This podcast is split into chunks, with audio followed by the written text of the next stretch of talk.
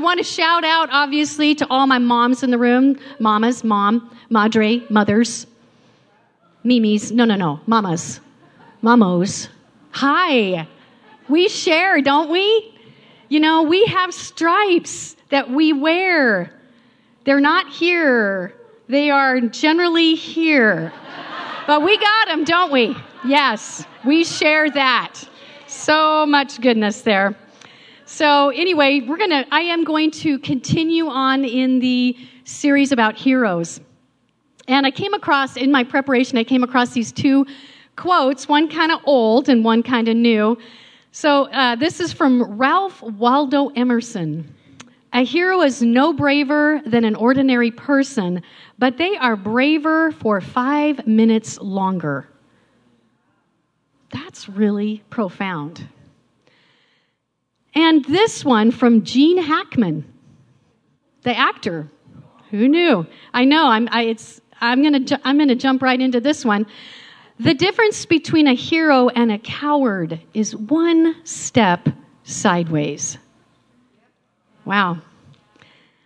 You know, I have a favorite book, the Bible. You knew I was going to say that. But I have a second favorite book. Some of you might know what that is. It is the Merriam-Webster's dictionary. I think I said that before. But did you know that there is the, the definition in the Merriam-Webster's is a hero is anyone, anyone who shows great courage. Now let's, I just want you to to put on your holy imagination with me for a second. We do have that because we have the Holy Spirit in us. So we can use our imagination and imagine along with the Holy Spirit and with me. So uh, just imagine this, that the Almighty God cuts a hole in time. And that hole is shaped like you. And that hole is shaped like me.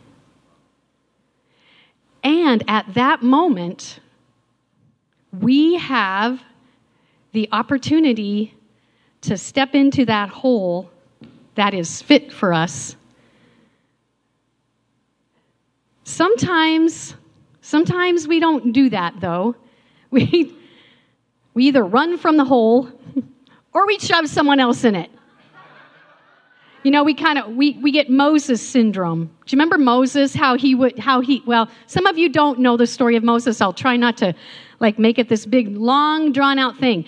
But, so Moses was given a hole by God, a, a moment in time where he was, he was, he was asked by, by God. Actually, no, I got to say it wasn't, Moses, will you go? It was, Moses, you're going to do this. So he was commanded. And Moses kept saying, oh, no, because of this, and oh, no, because of that. And then finally when God said, but I'm going to make sure that you're all good with all of these things, he said, oh, here, let's shove someone else in this hole. But God said, no, no, no, you're my man. So here's the thing. We can either step into the moment that is shaped like us. We can run from the moment, and the moment passes. Or we can try to shove someone else into it. But I would like to suggest today that we don't shove someone else into it or run from it, but that we step into it. And I want to share some things from the Bible, some women and Well, um, because it is Mother's Day, I, I did want to bring out a few a few women that I think are very um, brave, and they've shown great courage. I love the scripture first. I want to share this with you. This is from Ephesians chapter two, verse ten. For we are his workmanship, created in Christ Jesus for good works, which, you ready? God prepared beforehand that we should walk in them. Ha! We're supposed to actually walk into them. Well, we should probably run into them, but the point is, is that we were asked to, we were, we are, God has these things, He's made these things. Like way back then, before you were even a twinkle. He prepared these things ahead of time for you and me. And they're shaped like us. So let's, let's step in. Okay. So he has good... He has good works for us to do. And they've been waiting till just the right time. Like maybe today. This could be your moment. And it, what is interesting is I, I, God must have really had just a d- tremendous amount of joy in making these things for you and me, for us, right? He gets excited. Because he knows what's what's gonna, he knows what's there. He knows what he, come on, he knows what he put in you. Wow. So, heroes are those who step into the moments that God has prepared for them that will be a benefit for others. See, heroes are not heroes for themselves. Heroes are heroes for someone else. I need a hero. I got all these weird songs, seventies and eighties, well, mostly sixties and seventies songs, but anyway. All right, move on, Robbie. Um, but when it comes to biblical heroes, of course, we could, you know, we could talk about all of the the um, the big heavy hitters, right? Like. Um, Like I mentioned Moses, I, you know, eventually he went on to become the great deliverer of God's people. But, you know, I could mention Joshua or David, right? I could do those guys. And, and we would be correct in this. These are, these men were heroes of our faith. Um, so, but I, I, like I said, I, I want to bring out some, uh, some women, but some very brave women. So I'm going to start with two women. I should just get on with it here. Um, so, Uh, they, they were Hebrew midwives. Now, you know what midwives are, right? They help moms birth babies. So they were they were Hebrew midwives during the time of the enslavement of God's people. So the backstory on this is that the Hebrews, known at the time as the sons of Jacob, a k a. Israel, had gone to Egypt a few centuries before to escape a famine, right? They were awesome, and they... They began to really multiply and multiply and multiply and multiply and multiply. There were like a million of them. And the Pharaoh got really nervous. And he tried to do everything he could. Actually, he felt threatened. He was mistrusting and suspicious. But uh, anyway, he decided he needed that they needed to be brought down a notch. And so they enslaved them. And it was not a good thing. So, uh, even with the suppression, though, see, this is great. This is the resiliency of God's people. They continued to multiply. They got bigger. The nation got bigger and bigger and bigger, despite the slavery. That's interesting. Now, then Pharaoh came up with another plan. That the enslavement part wasn't enough. Okay, so this is where I pick up in Exodus chapter one, verses fifteen through seventeen. You guys with me? Guys and women? Okay. Uh, then the king of Egypt said to the uh, Hebrew midwives, one of them, one of whom was named Shiphrah and the other Puah, when you serve as midwife to the Hebrew women and see them on the birth stool, if it is a son, you shall kill him. But if it is a daughter, she shall live. Hmm. But the midwives feared God and did not do as the king of Egypt commanded them, but let the male children live. So that didn't work. I mean, it, come on. It takes a pretty heroic person, but it takes a pretty heroic woman to defy the Pharaoh, who was the ultimate ruler of the nation. And you know what? Because of this, the people of God multiplied even more. Go figure. God had prepared Shiphrah and Puah for a good work. I mean, they easily, can you understand how easily they could have just sidestepped a little? They could have stepped to the side. Of course they could have. They always, that's always a choice. That's always the easy choice. They could have run from it. They could have said, okay, my midwifing days are over. I'm not, I can't do this anymore. But they stepped into the hole that God made for them that was shaped like Shiphrah and Puah. Now, just a few lines of narrative later in, in Scripture, another woman was called in, was called on to step into a moment, and she is the mother of Moses. So, interesting thing about Moses, Moses' mom and Moses' dad, they were never named. It's just Moses' mom and Moses' dad. Mom and dad. Uh, they're just a couple crazy kids from the tribe of Levi. A couple Levites, just, you know, getting together, having children. Then they had a boy. They had a fifty-fifty chance. You know, they had a fifty-fifty chance of not having a boy, but they had a boy. And then that's that's where the moment, there was the moment again. So for three months, they hid him. Exodus two, verses two through three.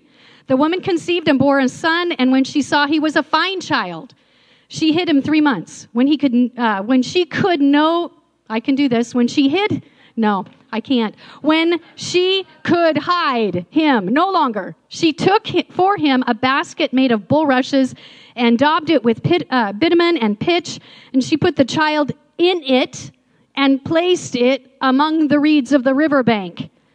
That's that's some daring right there. I, I I don't know that I could make a basket.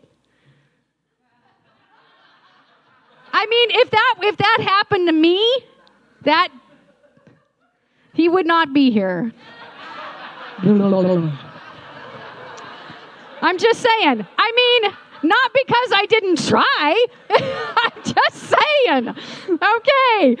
But listen, first of all, it took it it took a a brave and courageous woman to hide a condemned child and then to place the baby in a handmade basket. And then somehow, though, she and her husband knew that God had a plan for that child. It said he was a fine child. And what, uh, well, all right. Anyway, it, it, this plan, they, they, they recognized this plan went way beyond what they could see. They were stepping into rather than sideways. There's always a choice to step sideways. And and the baby Moses uh, was adopted by Pharaoh's sister. I mean, if I didn't believe in the providence and the grace of God, I would say, how ironic. But anyway, um, you know, I, I, this... I, we... We don't know what the end result of our bravery will, is going to be. We don't. But we can trust that it is a good work that God has prepared for us. And to step into it is, it, it, it is, it is what God wants us to do. Okay, so fast forward. A few decades later, when Moses has become God's man to lead the people out of slavery, um, God has become, or God has established his covenant with Moses, and the sign of the covenant was circumcision. Later, in the laws, it became the father's responsibility to perform this rite, okay? Uh, on, and on any males eight days older, old and older, but, you know, honestly, at this point, something wasn't right in the house of Moses. So he, he was rescued out of the water. He was raised up in royalty. And now he's God's deliverer. Exodus four, twenty-four through twenty-five. On the way to Egypt, at a place where Moses and his family had stopped for the night. This is such a strange story. The Lord confronted him and was about to kill him, but Moses' wife Zipporah took a flint knife and circumcised her son. She touched his feet with the foreskin and said, "Now you are a bridegroom of blood to me." Now, see, that was a moment. That was a moment, ladies. But Zipporah stepped into that moment. Otherwise, something would have happened to Moses. So she stepped in to that moment and took care of the situation. That was pretty brave. Have you... And honestly, this was, it wasn't really her place to do it, but she stepped into it. Have you ever been afraid to step into something because it's, you know, someone else's job to do it? Or to say something, maybe, you know, you feel this burden to say something, but but there's this hole that seems shaped like you. And we continue.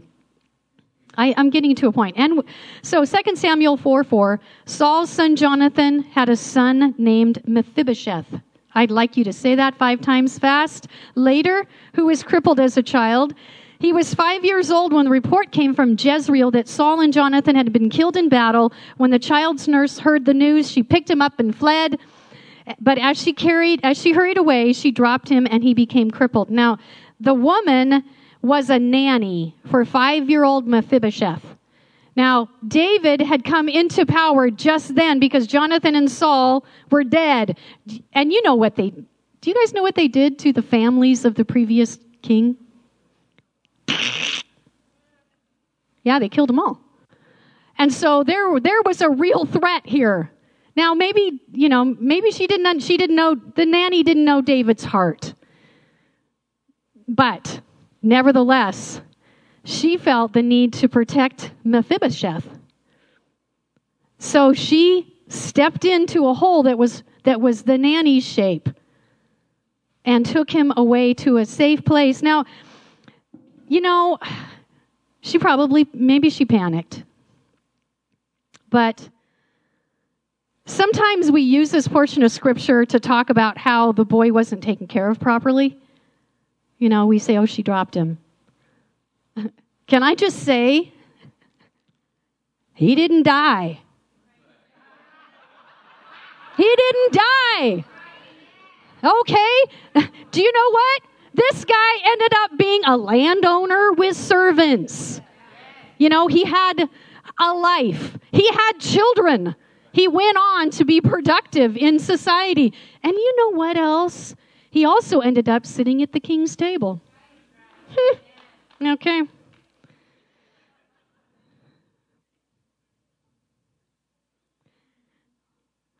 Here's another moment where a child was saved by a woman who stepped into a God-made hole rather than sidestepping. Second Kings eleven, one through three. Then Athaliah, the mother of King Ahaziah of Judah, learned that her son was dead. She began to destroy the rest of the royal family. Man, this is so wrecked. But Ahaziah's sister, Jehosheba, I've practiced. The daughter of King Jehoram took Ahaziah's infant son Joash and stole him away from among the rest of the king's children who were about to be killed. She put Joash and his nurse in a bedroom and they hid him from Athaliah so the child was not murdered. Joash remained hidden in the temple of the Lord for six years while Athaliah ruled over the land. So the baby was allowed to grow up and then he went on to become king. And he actually brought good to the kingdom of Judah. He caused the people to turn their hearts back to the Lord and to worship him. So, see, sometimes our stepping into our moment allows someone else to step into theirs. You know, it's not always about the, well, it's not just about what God is doing through us. It's what allows a way for someone else to come into what God has for them.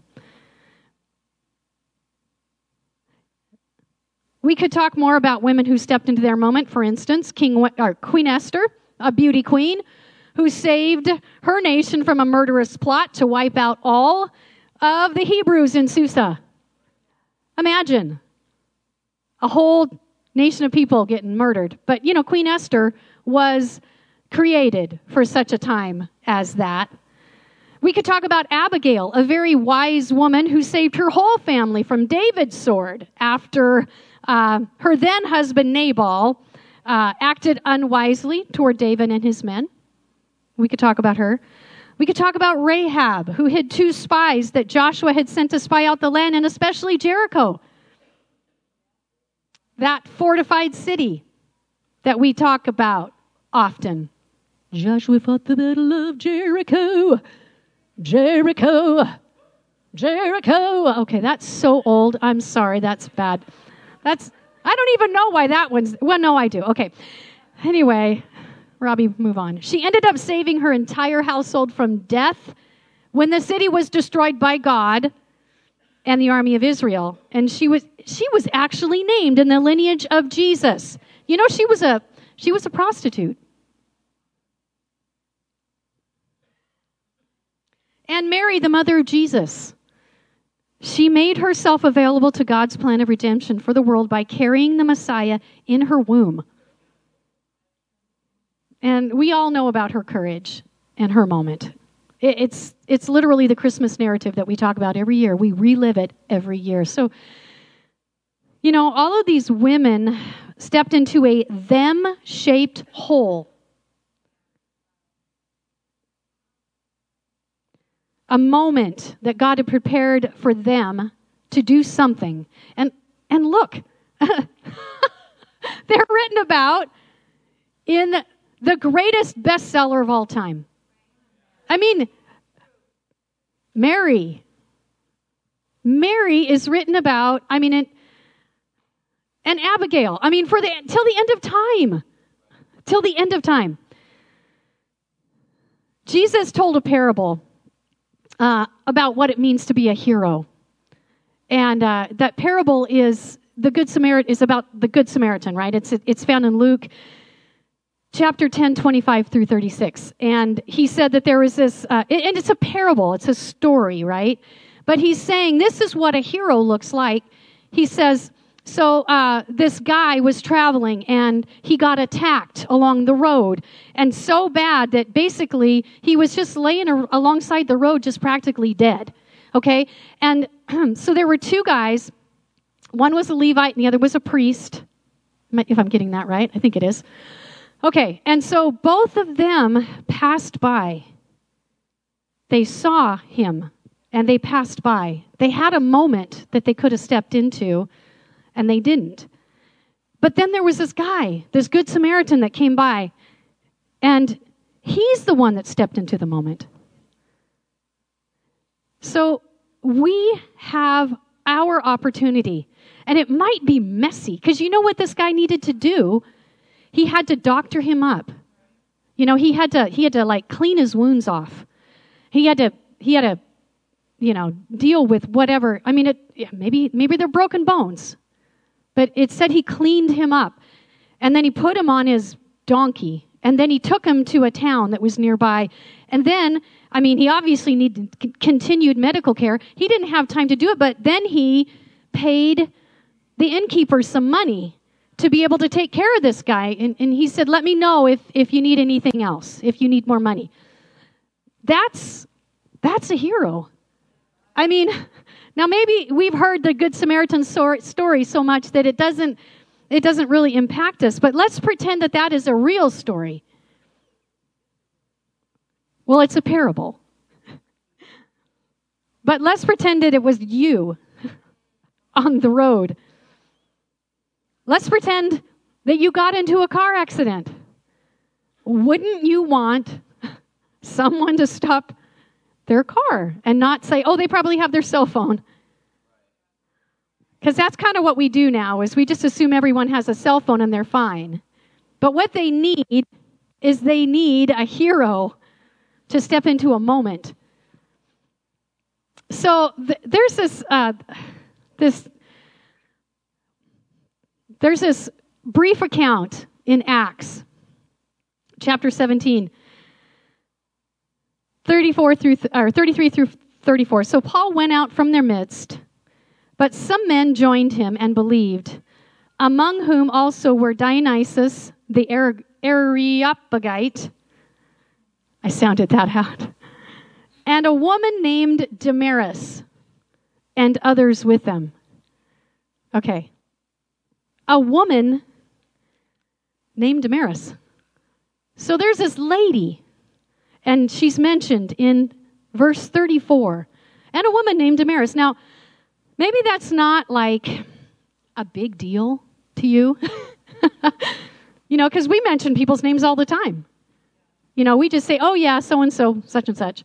But when they are mentioned in the Bible, there's a reason for it. Usually it's because they're a leader or a teacher within the church. So I just want to, it's not a random mention. It's not just, oh, you know, Paul's giving you a, a roster of who was there. Or, uh, yeah, Luke was, you know, making making making you know these these people were there. So I want to tell you, here's the backstory to a woman named Damaris. In the culture of the city of Athens, women lived sequestered lives, so separate most of the time from anything, you know, that where men were at. But one group of women were exempt from that, and these were the intellectual courtesans or courtesans. So basically, guys, come on, high-class prostitutes. So they were attached to these rich men in the city, and these women were able to hold their own intellectually. So they, you know, they they would carry on esoteric debates with, you know, whatever philosophical idea was going on. So these were educated women.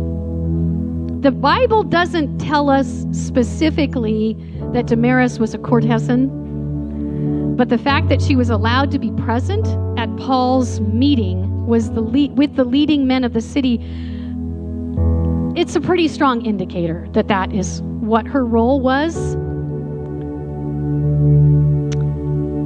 Both her freedom to be in public and her ability to follow Paul's conversation with the leading men enabled her to understand and to embrace the gospel that Paul taught. So she became one of the new converts to Christianity in the city of Athens. Now, think about this. Again, she's mentioned in Scripture, in especially in the book of Acts and in the epistles of Paul, because there was an important role that she played.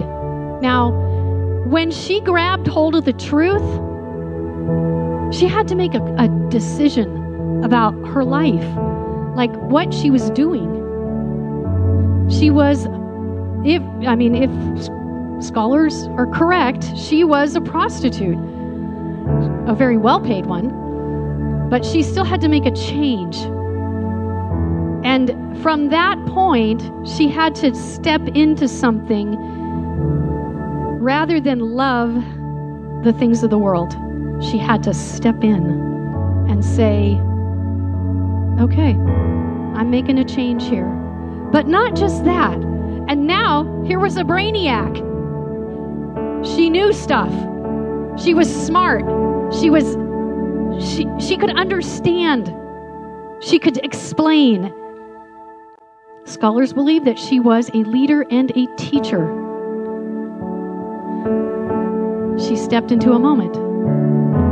See, we all have this opportunity to step into the moment that God has prepared for us and to not try to shove someone else in it. Because guess what? Reuben's shaped hole is different than mine. Hole, whoops. I can't shove him to the hole that God has for me, and he can't do, he can't shove me in his hole. I cannot put Joel into my place. See, that's not even my place anyway to do that, right? You have things that God is preparing for you. All y'all. I mean, it's Mother's Day, and shout out to all you moms. But you all, us all, have these opportunities. We cannot sidestep or run or shove someone else into them. We have to step into them. And you know what that's going to take? Courage. Yeah. I bet that right now, you know, or even like maybe last week or maybe last month, God stirred your heart to do something.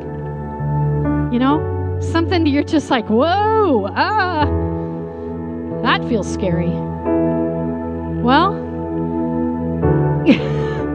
it all is. Let's just settle the fact that everything that God calls you into is, is scary. It's big, way bigger than you think. It's always going to be that way. So let's not use that as the reason why. Let's just step into what God has for us.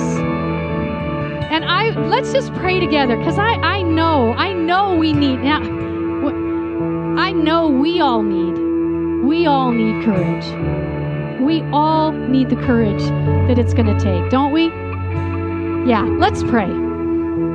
Father, I thank you so much, God. I thank you, Lord, that God, you have prepared good works.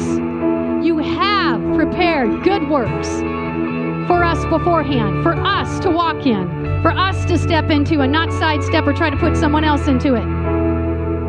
But God, we need courage. So Father, right now, God, I pray that you would, you would bring that infilling right now of your Holy Spirit into that place, God, where we need courage, into our hearts and minds, into our will. We ask, God, we are crying out right now for, for you to pour into us what we need, for you to help us to step into, even if it means our knees are trembling, and to say the things that we need to say, even when our lips feel like they're quivering a little bit. We need it. We need it, God. Jesus, you have given us this breath. You have given us this strength, God, and we will walk in it. And we ask for that great inflowing of courage into us in Jesus' name. Thank you, Lord. And while we're still in an attitude of prayer right now, if you'll just keep your head bowed, you know, God has a way for us to be part of his great plan. And that is through knowing Jesus Christ as our Lord and Savior. And we need him. There is no doubt about it. We need a Savior. We need him to be our hero of our life. And I know that there are some in this room this morning that feel like I, I do need a hero. And I am reaching out right now, and I'm I'm calling out for a hero to come rescue me. We need a rescuer. And right now, I just want to ask, is there anyone in this room today that feels like, Jesus, I need you to come and be my Savior today? Is there anyone right now? If there is, I would like to see your hand right now as we are, as we are just, you know, waiting here.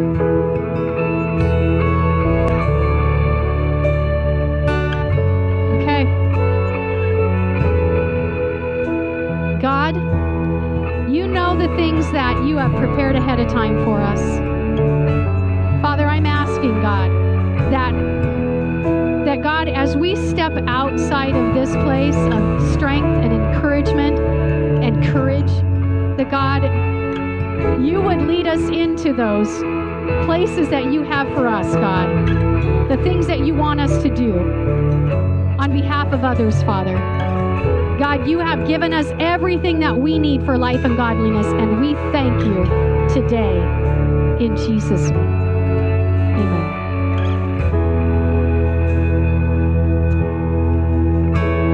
Well, I thank you so much for this opportunity to speak and to, to share what the Lord put on my heart.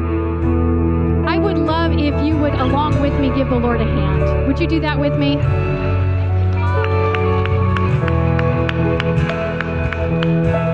Let's all stand, shall we? Let's stand. God, thank you for what you're doing. Thank you for how you're going to use us this week. Thank you for what you've done right here in this place. Let your word go in our hearts and bear fruit a hundredfold in Jesus' name. Amen. Have a great rest of the day. Don't forget to grab a, a, um, a baby bottle out there out in the foyer for my friend Ginger, okay? Be blessed.